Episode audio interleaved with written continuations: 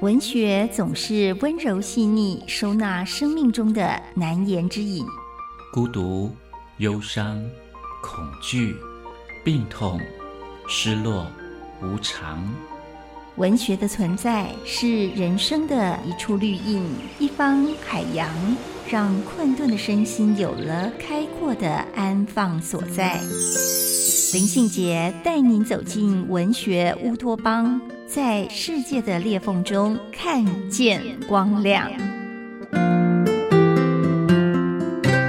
大家好，我是林信杰，欢迎来到文学乌托邦。今天要跟大家一起读的书是蒋勋老师的《孤独六讲》。二零二零年庚子年，在疫情蔓延的时候，我觉得孤独这一件事情是我们必须面对的功课。孤独六讲出版至今，在华文世界销售了五十万册，所以在二零二零年推出了五十万册之后的新的版本。蒋勋老师的孤独六讲梳理了生命中的孤独境况，从六个面向去碰触人性最幽微的地方。这六个面向分别是情欲的孤独、语言的孤独、革命的孤独。暴力的孤独、思维的孤独以及伦理的孤独，这六个主题分别都跟孤独的原型产生关联，交织出人的命运。蒋勋老师说：“对人性的无知才是使人变坏的原因，因为他不懂得悲悯。”蒋勋老师还说：“因为一直觉得孤独是生命圆满的开始。”没有与自己独处的经验，就不会懂得如何和别人相处。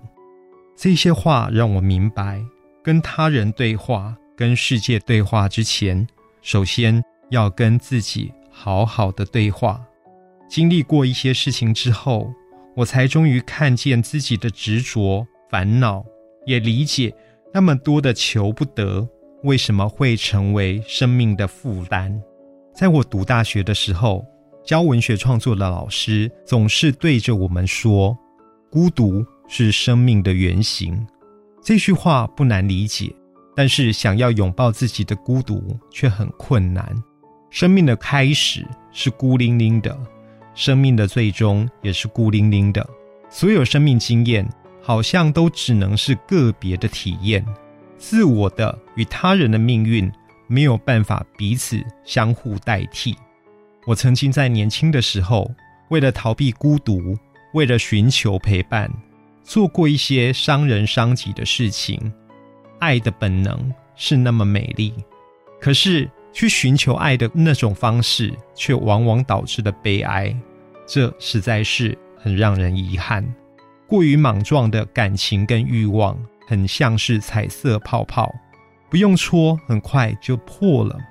我自己觉得，我们常常为了梦幻泡影而欢笑，为了梦幻泡影而哭泣。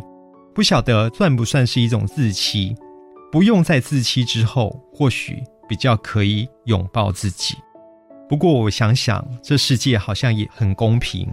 不愿意设身处地去理解他人的时候，通常也无法获得他人的理解。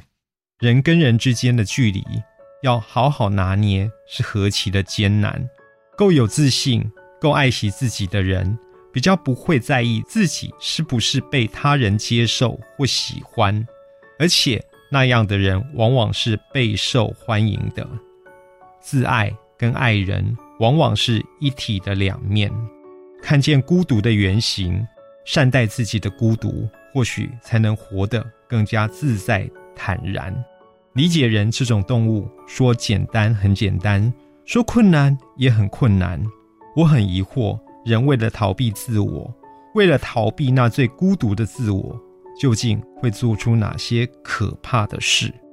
但我始终知道的是，当人在意识自己的孤独时，常常是可以跟天地的精神交换意见的。今天跟大家分享的是蒋勋老师的。孤独六讲。